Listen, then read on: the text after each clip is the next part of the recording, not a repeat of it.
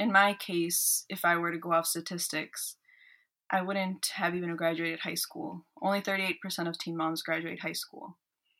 Only 2% earn a bachelor's degree before the age of 30. Yes. I'm back. Say hi. Hi. Don't let anyone write your story for you.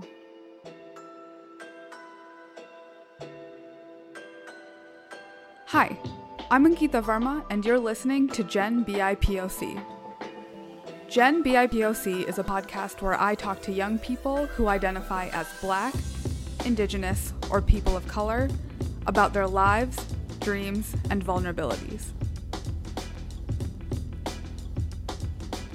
As you just heard, Kathy is a mom. She has a six year old son named Aaron. And so I wanted to give you a heads up that you will hear him in the background. Usually, I record these episodes in person, and all of the 10 episodes in the first season were recorded in person.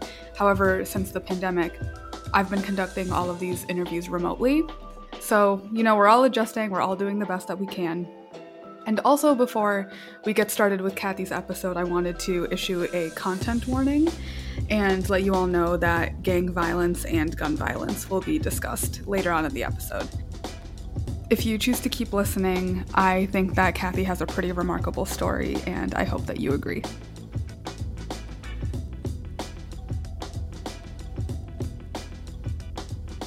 My name is Kathy Santamaría-Méndez. I am living here in Minnesota. I came to the US when I was two years old. I was born in El Salvador, a small Central American country. I'm also Honduran. And yeah, I came to the US when I was two. My parents came straight to Minnesota, which I still wonder why they chose Minnesota out of all the states, especially because they arrived mid January. So that was obviously a very traumatic in terms of weather. um, so I've been living in Minnesota my whole life. I I went to the U of M for undergrad. I finished my bachelor's in Chicano Latino Studies last year, um, and I have a six year old son. Time flew by so fast. And uh, right now we're in the middle of a pandemic, so I'm not really able to do much. So it's been a good time to just do other stuff that I feel like I've put off. Like um, I used to be a songwriter, so now I've been getting back into that. Um, and also just spending more time with my family because the usual, I think most families, it's like no one's really there at the same time for a long period of time, like we've been now. But I will be starting law school in the fall at Mitchell Hamline. So I'm excited and nervous, but mostly excited. Can you talk a little bit about what led you to want to go to law school and what your process has been like? Yeah, so like I said, I was born in El Salvador. So being an immigrant has been a really big part of my journey and has really impacted the different life decisions that I've made. Um, I know, similar to your story, I thought I was going to be a doctor. Mainly because. Yes, of- another one of us. yes, I know that's also part of your story mainly I feel just to, you know, it's kind of a family thing. I feel with a lot of immigrant parents, it's like, oh, the most successful career is being a doctor. Mm-hmm. And so that's what I thought I was going to do. And again, like you, I took chemistry and I was like, no, I'm not going to do this. and I realized I wanted to be a psychiatrist and mainly because of the mental health component that I saw in my community. But as I got into college and I took different courses in like intro to like criminal law and stuff like that, I realized that a lot of the mental health issues in my community stem back to various legal issues like immigration status and mass incarceration. And so I realized that in order to tackle those mental health issues in my community, we needed to dig deeper because it wasn't just enough to get therapy or to get medication it was about addressing the root cause of different issues. And for immigrants, a lot of us, especially Latino immigrants, we can't access mental health support because we're undocumented and we don't have access to health care. So that's why I was like, hmm, maybe I should become an, an attorney. And as an immigrant, also my own immigration attorney had a really big impact in my life. When I was seven, actually, I said I was going to be a lawyer because I wanted to be like him. And somehow I went from that to being a doctor and went right back to what I thought I was going to be at seven years old. That's so interesting though, because Yeah. I feel like at the end of the day, we always knew what we were going to do, but so many different factors kind mm-hmm. of steered us away from that. Similarly to you, as I've been quarantined at home and going through all of my stuff from childhood, I keep finding all of these political posters and diary entries that I wrote that were so like government policy, social Right. justice focused. And I thought, okay, I have always known what I wanted to do. And for Mhm. some reason, I thought that I couldn't do it. So it's cool to see Yeah. that you had a similar experience. Yeah, so I I always said, you know, I want to be like him. I want to help people. I want to help families. Thanks to him, he he helped my family throughout probably I'd say about 9 years. Um, so my family was under TPS, also known as temporary protected status, which is a status that is protecting certain Salvadoran immigrants from deportation.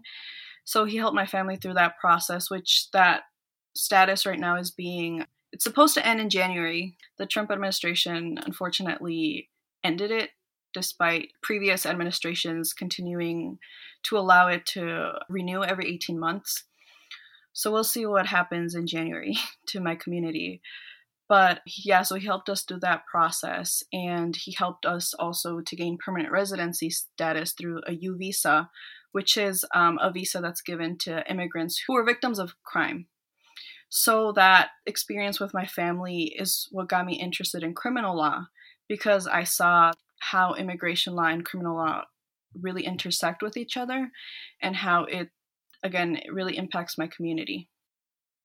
Speaking of your family being from El Salvador, I feel like there are a lot of people in the States who assume that anyone who says they're from Central America is just from Mexico. Yeah. Uh, I've gotten people to ask me, "Oh, El Salvador, where in Mexico is that?" oh, wow. Yeah. That is not good. yeah. Maybe in quarantine, people will start looking at maps. I don't know. Hopefully. Yeah, if you have nothing to do, please look at maps. Can you talk a little bit about what your experience has been like growing up in Minnesota, being from El Salvador, but also since a young age having to have immigration and attorneys and different legal technicalities be at the forefront of your life in so many ways? Yeah, growing up, Minnesota's our Latino population is mostly Mexican. So when I was younger, like in elementary school, I would hate to say that I was Salvadoran or Central American because I would get made fun of. People were like, "Oh, that small country, that poor country," you know. Even within um, other Latino children would tell me that, and so there was a point in my life where I would not want to speak about where I was from, or I would say I'm Mexican, or I would just try to avoid the question. So I think it wasn't until I got to high school that I was really comfortable with my identity. And it was, and unfortunately, it was due to the fact that when I was in high school was when we saw the crisis at the border with unaccompanied minors crossing, and most of them were from Central America. And so, unfortunately, I was like, I need to speak up because my people are dying at the border, and I need to be more honest with who I am. So it was in high school where I got that confidence, and I was like, I really need to learn about my history and where I'm from. And that's when I started becoming more proud of my Spanish accent because the way I would speak in Spanish, I tried to make it sound more Mexican. But then I was like, why am I doing this? I need to speak based on who I am. So that's when my interest started with learning about my history and actually asking my parents why we came to the US. it took me, you know, almost 20 years to ask my parents, why did we come to the US? And I think from a young age, it was frustrating to see how even immigration attorneys didn't really understand the stories of immigrants. Fortunately, my attorney was Latino. He was half Mexican, half Paraguayan. So he was aware, you know, with his own family's history. But I know my other family members who went through other attorneys, they didn't really connect with the attorneys in that sense where they felt like the attorney understood where they were coming from from a humanitarian perspective. So I was fortunate in that aspect to have someone that sort of represented me. hmm It's really great to hear you talk about how high school was when you started figuring out who you were and standing up for yourself and your background and learning about your history because I feel like most of the people I know didn't really start to feel that way until after high school. I also know that you were really young when you had your son. Mhm. So, could you talk a little bit about what that was like? Yeah, so I got pregnant actually when I was 14. I was about to turn 15. So I was starting my freshman year of high school. I was going to a regular high school, and when I found out I was pregnant, I switched to an alternative high school, which was 14 moms. So that helped in terms of not feeling as judged in high school.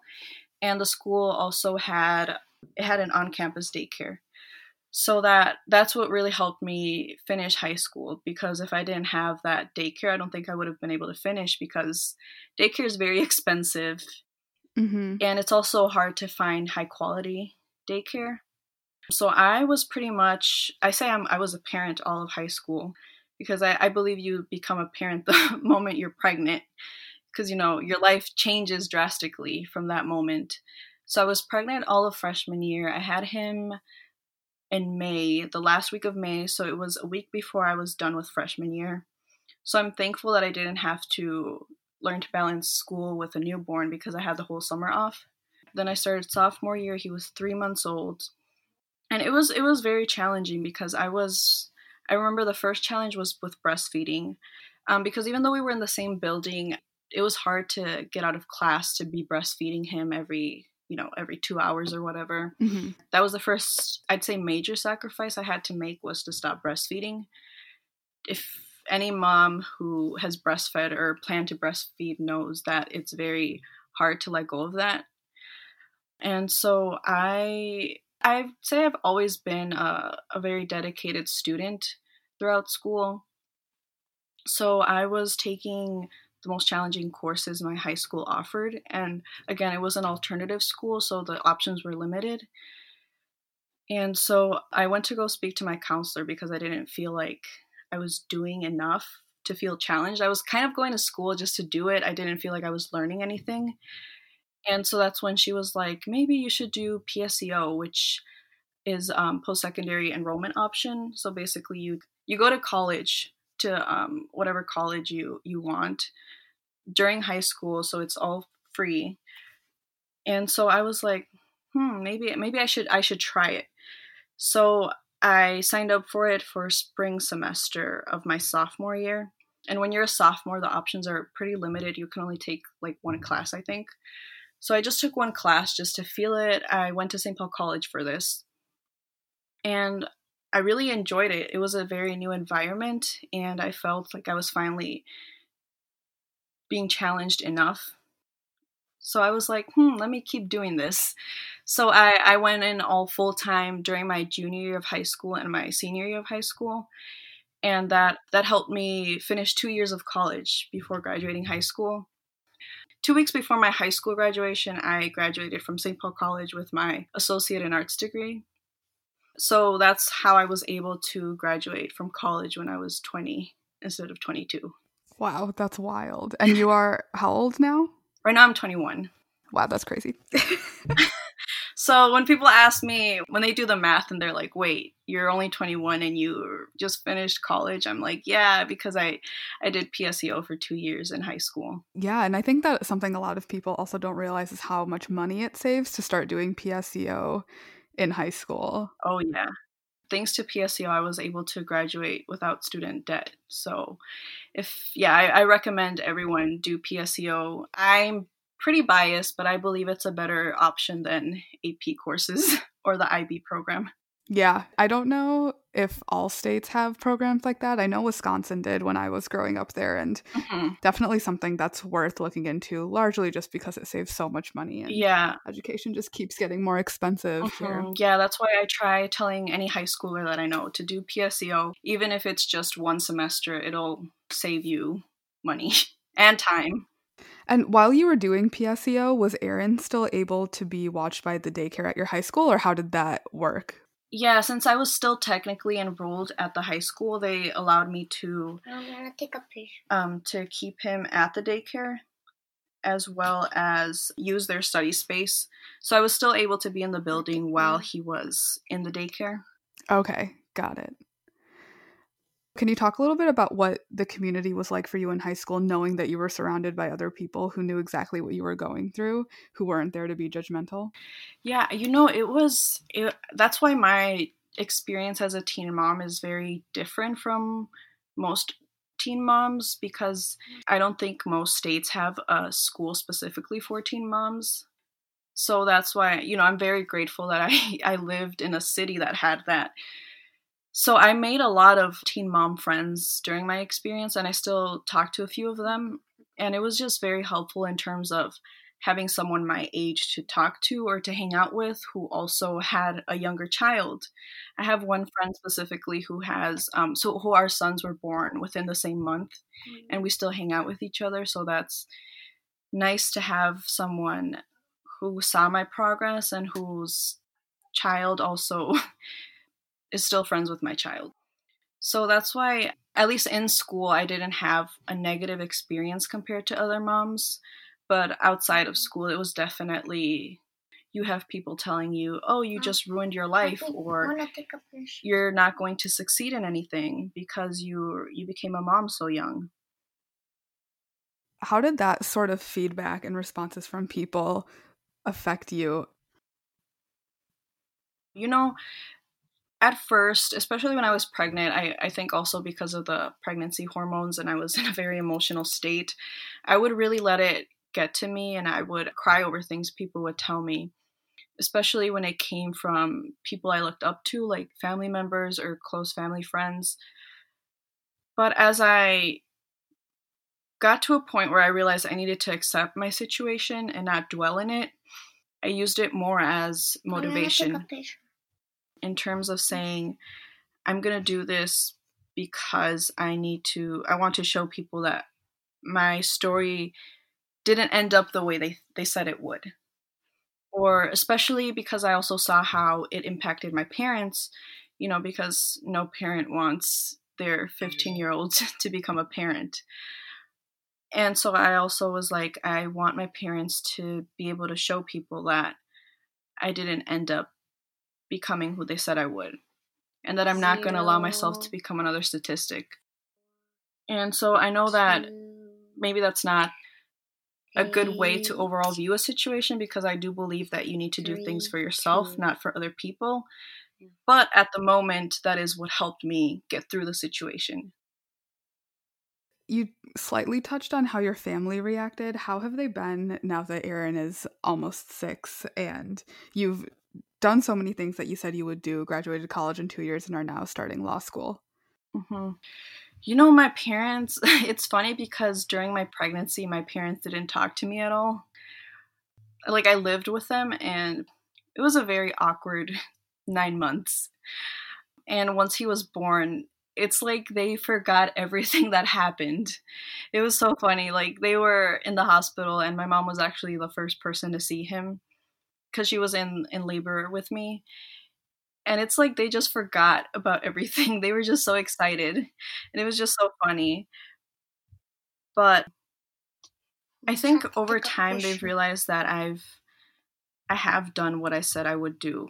And there's been situations where we've clashed a lot because like I've lived with them all of these years. So it's been hard to find that balance of them not parenting my child, but them also helping me with him. And I guess over time, just my actions have really shown them that I didn't allow the situation to stop me. And now they're more than happy to to watch him for me if I need to do anything or if I need a break, especially because his father hasn't been in the picture at all.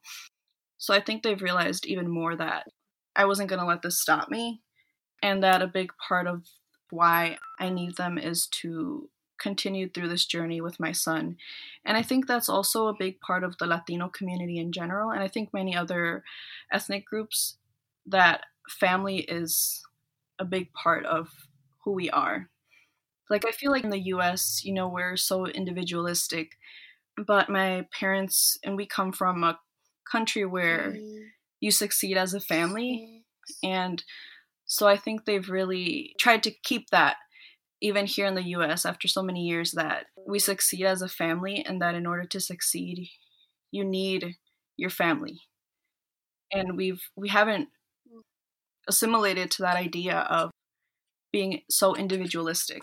And throughout this time I've learned that it really does take a village to raise a child. I think when I was younger when he was just born I wanted to do everything on my own mainly to prove that I could do it. but I started to accept that it does take a village to raise a child and asking for help is okay. You know, if you're tired, if you don't know what to do, it's okay to ask for help when it comes to your child. And it's taken me a couple of years to accept that it's okay to ask help and that just because I ask for help doesn't mean that I'm a bad mom. So, you also mentioned that during this time that you've been quarantined, you've been talking to your parents more about why they came to the States and learning a little bit more about their backgrounds. Could you talk a little bit about that and how it relates to the other studying that you've been doing about your background that you did in college? Yeah, so I'd say it was again during high school where I was like, I want to learn more about who I am. And I guess that was the initial moment that I asked, really, why did we come? Because growing up, it was like, oh, we came for a better future, you know, pretty vague, like, oh, for a better future, for a better life, there were better opportunities here. But I was like, there's more to the story, especially as I kept learning about Salvadoran history. And so I guess the main reason my parents came to the US was because there was a lot of just different damages to the country. So El Salvador went through a civil war in the 80s. It lasted from 1980 to 1992. And that left the country devastated in different aspects from economic to social in general. And then during the 90s, there were different natural disasters that caused even more damage to the country. So, those different factors contributed to my family coming to the United States. And I think it was mainly the natural disasters because my dad was an agricultural worker and there was a hurricane in 1998 that really damaged crops. And so my dad was basically left without work for years. So my my parents went to the consulate to apply for a tourist visa. And so that also debunks the idea that we all cross the border because my parents didn't cross the border. We actually entered through the tourist visa. We were only supposed to stay for six months, but here we are 20 years later. and that whole idea got me interested in learning more about the Civil War and the natural disasters and how all of that contributed to the current crisis we see today. And it really connects to the crisis we're seeing at the border because most people coming in right now through the border are from Central America. And so that inspired me to do my thesis project on the Salvadoran migration experience. Because I, I did my bachelor's degree in Chicano Latino studies, and that's also something I want to touch on. My journey through college was also similar to high school, where I felt left out. Like, I was invisible, like my community was invisible because even though I did Latino studies, it was mostly Mexican history. And so when I chose my major and I started taking the classes, I was like, where's my history? You know, where's my where's my people? And there was only one class I took where we really went in depth on Central American history. And it still bothers me to this day how limited the department is in terms of Latino history. That really resonates with me because I remember my first year of high school, everyone had to take world history when it really should have been called European history because we only uh-huh. covered Europe. And then I think in one week covered China and India, and that was it. Uh-huh. And while we were covering that, all the other kids in the class made fun of Indian culture and Bollywood and how people dressed and danced. So, yeah, not great. But could you talk a little bit about some of the things that you learned when you did start learning about your history, especially through the one class, but then the research you did Mhm. on your own? Yeah, so I wanted to learn from the beginning. So I was like, okay, when was our independence? 1854. All right, what happened before then? So I really went in, depth on our indigenous communities and because I think most people think it's like you're either Mayan or Aztec, which is, is like what we're taught in school. Although only indigenous people in South and Central America were either Aztec or Indian or Inca. And so I was like, hmm, that doesn't make sense. Why would it just be three groups? So I learned that El Salvador actually had about four to five different indigenous groups. And so I was like, hmm, what happened? Because now, you know, it's very European centric. And then that's when I, I moved forward with history and I learned about what happened through colonization and how there's only like now there's probably like 10 people who speak the indigenous language. And I was like, how did we get from thousands of indigenous people to only really 10 that can speak the language? And then I started learning more about how Europeans kept invading my country and how the government was set up the way it is today. And I think a big part of Salvadoran history is the Civil War because the Civil War drastically changed so many things. The first Salvadoran immigrants who arrived in the US came from the Civil War. So they arrived in the 80s. And I think right now El Salvador is really known for its violence, unfortunately, because of the gangs that exist in our country. And I think it's important to point out that those gangs actually started here in the United States and they were actually immigrants who were deported back to El Salvador. I like to point that out to people all the time because I think right now, especially with this administration, there's this narrative that, oh, only bad people are coming from El Salvador, or like, oh, we're all bad people or criminals or whatever. But it's important to know that the people that are viewed as criminals were actually people who were deported and who actually came through the US prison system. So a lot of our, my community's trauma started here in the United States, more specifically in the prison system. Can you talk a little bit more about trauma and how that has manifested from the mm. United States back to El Salvador? Yeah, so like I was saying, most immigrants were deported back to El Salvador after so much trauma here in the prison system and discrimination that they faced. So the gangs were initially started in the United States to sort of create this community against the discrimination that they were facing when they arrived here. And it's obviously difficult, you know, being deported and then you go back to a country that just ended a civil war. You know, you're going to have limited opportunities. And if you were in a gang for years, that's probably the first place you're going to go to in order to survive. Because I think it's important to view this issue with compassion and accountability. So that's the way I view any sort of issue we're facing and you know from a social justice perspective of compassion and accountability. And so you have people that were deported back to a country that is in wrecks. So they're they're going to turn back to what they know in order to survive. That's where the violence has started in El Salvador and it's it's been hard to stop it because you know it, it's that generational trauma where you have that constant cycle of poverty, violence, incarceration. And I've seen how it's impacted also the people outside of the gangs, like my family, for example. I think the best example I can give is tattoos. Because in El Salvador, if you have a tattoo, you're a gang member.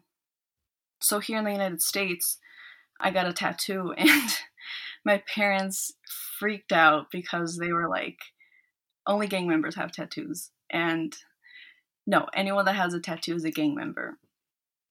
And, you know, it's those little things that at the time I was like, I would get angry about. Now I'm like, okay, I see how it's those little things that remind my parents of the trauma that they faced and that my family continues to face.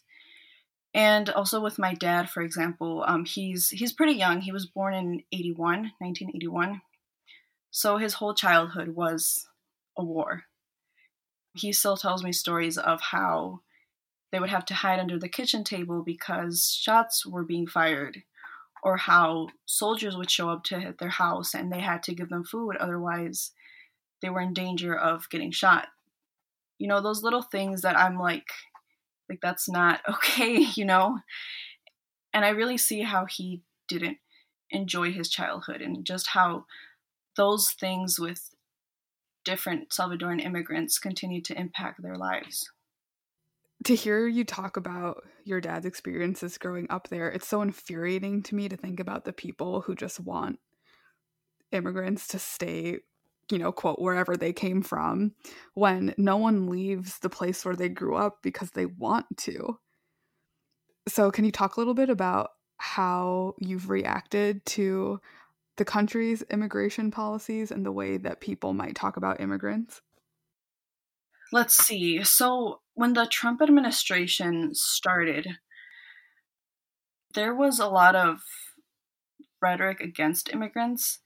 At the time, it was against Mexico specifically, right? And as he got further into his administration, he started attacking countries that were being protected by TPS, the program I had mentioned earlier. And more specifically, there was a point, I believe it was like two years ago, he called El Salvador a shithole country. That was the exact word he used. And I think that was the moment where I realized that people don't know our story. Because, like you said, you're not just going to leave your country just because you feel like it. And so that's what pushed me even more to want to be an attorney. Because right now I feel very powerless because I don't, I haven't been admitted to the bar, mm. so I can't practice law. and I've been seeing so much need to advocate for the community and really get this country to understand where we're coming from. And a big part of the reason the war lasted for 12 years was because the United States funded so much of it. So it started, it was during the Reagan administration. And if you know anything about the Reagan administration, you know that their fear was the spread of communism. And that is why the United States intervened in our war because they were afraid that if they didn't intervene, communism was going to spread in El Salvador. And so I think that's also a big part that many people don't know is that the United States played a big role in the destruction of my country and of many countries, not just El Salvador. We've seen it in Nicaragua, in Guatemala. And so I think a big part of of it just has been trying to educate people and that is why I chose the project that I chose for my thesis project in college. And fortunately, my professor was allowed me to present it at a couple of conferences, which I think really really helped with getting people to think about it. It was scary because I I, I hate speaking in public, but I was like, if it's not me, who is going to do it? Are there any other misconceptions about El Salvador that you have addressed in your research and in your life that you think it's important for people to know? biggest one that we mentioned is that we're all Mexicans. That is not true. Also, growing up, I would, the violence was always pointed out like, oh, you're part of the MS 13, or oh, your family's violent, or whatever. That's not true. Also, our country is not, it's not a horrible place. You know, just because it has a lot of poverty doesn't mean it's a horrible country. It's beautiful. I went last year for the first time in almost 20 years. And, you know, if it wasn't so violent, I would love to live there. It's a beautiful country. The beaches are amazing. It's it's it's very beautiful. What was it like to visit? You know, when I when you're on the airplane and they're like, you know, they announce your destination or whatever, I started crying because I I just couldn't believe it. I didn't think I would ever be able to come back. And I also felt a lot of cultural shock. I think that was my first time experiencing cultural shock, so it helped me be more sympathetic towards my parents of their experience here in the United States. Everything is just so different there. Even though I was born there, people know that I'm not from there. You know, just in the way that I dress or the way that I speak, or, you know, people just know you're not from there. And so it felt very, very, I don't know, I don't know how to explain it. It just felt so weird. I was so excited, but nervous and felt weird. And there was a time when we went to a beach and it was like a tourist destination. So there were a lot of people from the United States. And weirdly enough, I, I was like, I feel like I'm more at home now with all these people speaking English to me. It was just nice to see everything. And we went to like the Mayan temples and like all of these different indigenous sites that were oh, created before colonization. I felt more connected to that because I was like, you know, this is who we were before this mess happened of colonization. And I, we also went to Honduras because, like I said, my mom's Honduran. And that was another, you know, just connecting with my family and really knowing who they were because I talked to them like through video chat, but that's not the same as in person. And was it your parents' first time going back in 20 years as well? Yeah, it was. I think for my dad, it was more impactful because on my mom's side, my grandma and my aunt have a tourist visa, so they come like every two to three years. So my mom like was used to seeing them, but my dad hadn't seen anyone in almost 20 no. years. And I've never, oh, I've never laughing. seen my dad cry, and that was the first time we saw him no, cry. For him, it was definitely super impactful. I'm glad to hear that you'll be able to take these stories and your experiences and channel it into some positive work as an attorney for your community. And especially considering the fact that you're someone who has been advocating for so many people first the stories of your parents and overall defending why immigrants, especially from El Salvador, come to the United States in the first place, to standing up for yourself as a teen mom, to now also advocating for your son. Do you ever get tired? yeah, you know, I mean, I think like most of us, we wish we had a a world of equity, and it is tiring. but it's really i think it really helps to see what intersectionality actually means. Because you know i think that that's a term that's thrown around a lot but i think that someone like aaron really shows us what that means. Because there's so many different layers to his story and you know to other people. You know and also aaron he he's autistic which is i think also a big part of my story now. So i got his diagnosis last summer and it's something I had been suspecting since he was like three years old. But it was just very hard to get him tested because they were like, oh, well, he's bilingual, so maybe that's why his speech is delayed. But last summer, I finally got him tested, and he he was on he's on the spectrum, and that's helped me just see more of the different identities that people hold because you know, Aaron, he's going to be a Latino. He's going to be the son of a teen mom, and he's also autistic. And it gets tiring, but it really pushes me more to, you know, in the future as an attorney, that I need to look at all the angles of someone's story, not just, you know, oh, what country are you from? Or what do you look like? But all of these different struggles that they've faced. Do you have any advice or final words you'd want to share with people who might have experiences adjacent to yours? Uh, you know, it's there's so much advice I would want to give. And this is going to sound like very cheesy or whatever, but just don't give up. like, you know, I know that a lot of people say that and like it's easier said than done, but just go for what you want to go for there's no reason at all that you should listen to other people trying to dictate your future. I remember when I was in high school actually, I when I thought I was going to be a doctor, I I told the school nurse and she was like, "Hmm, maybe you should be a nurse. That's an easier route." And that conversation I've kept it very close as just an example of someone trying to bring me down and not letting it happen and so just don't give up, use your story. I think that your story is the most powerful tool that you have because you know there are all these statistics and all of these different graphs trying to tell our story for us but that's not who you should allow yourself to be.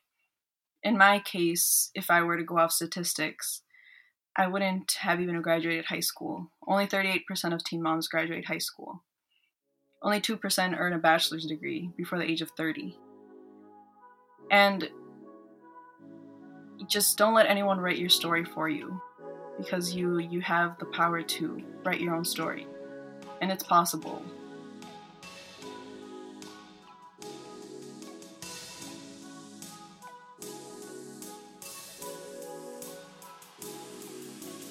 You just heard several of the ways in which Kathy has beaten the odds, but one of the things that she didn't mention is that she has also worked as an organizer for Keith Ellison's campaign, and that's actually where the two of us met.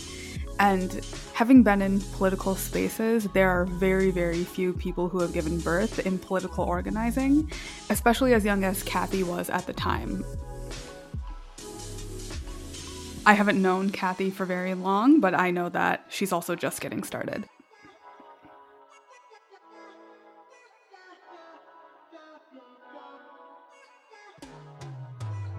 As always, I hope you enjoyed this episode and I hope you learned something.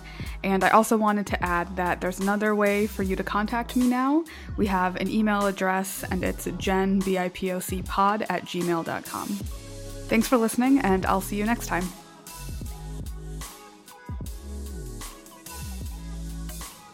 If you're a fan of Gen BIPOC, subscribe to us on your podcast app. Share this episode with your friends and family, and give us a rating or leave a review for future listeners. And if you or someone you know wants to share their story on this podcast, don't hesitate to reach out. Follow us on Instagram and Twitter at GenBIPOCPod and visit genbipocpod.com to stream more episodes and provide feedback. We'd love to hear from you.